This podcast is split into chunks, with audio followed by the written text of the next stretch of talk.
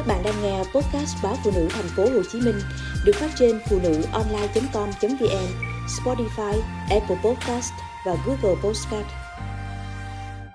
Ai dễ bị viêm loét dạ dày ngày Tết? Nhiều bệnh nhân đã bị bệnh viêm loét dạ dày, dễ tái phát trong mùa Tết. Thậm chí, người chưa từng bị đau dạ dày cũng có thể mắc bệnh. Bị viêm loét dạ dày gồm 4 nguyên nhân chính. Thứ nhất, bệnh viêm loét dạ dày là bệnh có xu hướng tái phát theo thời tiết và theo mùa trong năm, nhất là mùa đông và mùa xuân. Thứ hai, ăn uống nhiều chất gây hại cho dạ dày như thức ăn chua cay, uống nhiều rượu bia, hút nhiều thuốc lá, ăn uống không kiên cử, ăn uống thả ga hơn, ăn nhiều thức ăn khó tiêu và nhiều loại thức ăn mới lạ hơn.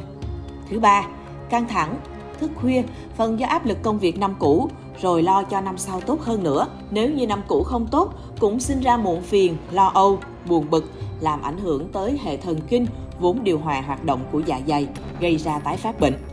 4. Ăn uống sinh hoạt không điều độ, không đúng giờ, làm cho việc tiết chất axit và các dịch tiêu hóa trong dạ dày bị rối loạn, không điều độ nên làm tổn hại dạ dày và tái phát bệnh.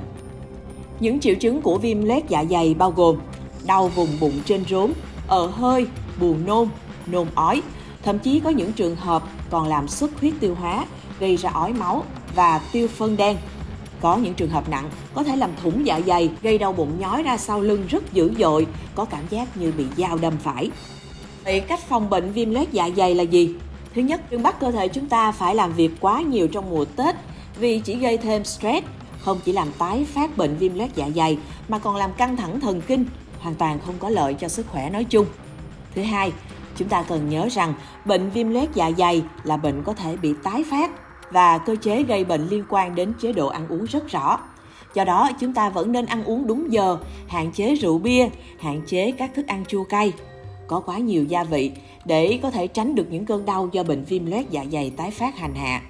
Thứ ba, khi bị cơn đau do viêm loét dạ dày hành hạ, chúng ta có thể dùng một vài loại thuốc trung hòa axit dạng gói bột, gói sữa hoặc dạng viên nhai để giảm nhanh triệu chứng tạm thời trước khi tìm đến sự giúp đỡ của bác sĩ. Khi bị viêm loét dạ dày, ngoài việc dùng thuốc, chế độ ăn uống đóng vai trò rất quan trọng.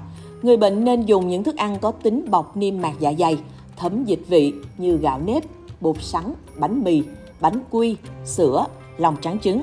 Không để đói, không ăn quá no. Cần ăn nhiều bữa trong ngày, mỗi bữa cách nhau từ 2 đến 3 giờ. Khi chế biến thức ăn, cần nghiền, xay, băm nhỏ, nấu nhừ, tăng cường luộc hấp, hạn chế xào, chiên. Sau khi ăn không nên tập thể dục, đặc biệt với người có bệnh dạ dày. Tốt nhất sau bữa ăn bạn nên nghỉ ngơi để thức ăn có thời gian tiêu hóa, dạ dày có sự tập trung để làm việc. Vì vậy, nếu muốn đi bộ, hãy chờ khoảng 30 phút sau bữa ăn. Người đau dạ dày nên uống trà ấm, nhiệt độ uống tốt nhất là từ 30 đến 32 độ C. Nhiệt độ thấp hơn là lạnh hơn so với dạ dày, dễ gây co thắt mạch máu, ảnh hưởng đến sức khỏe của dạ dày.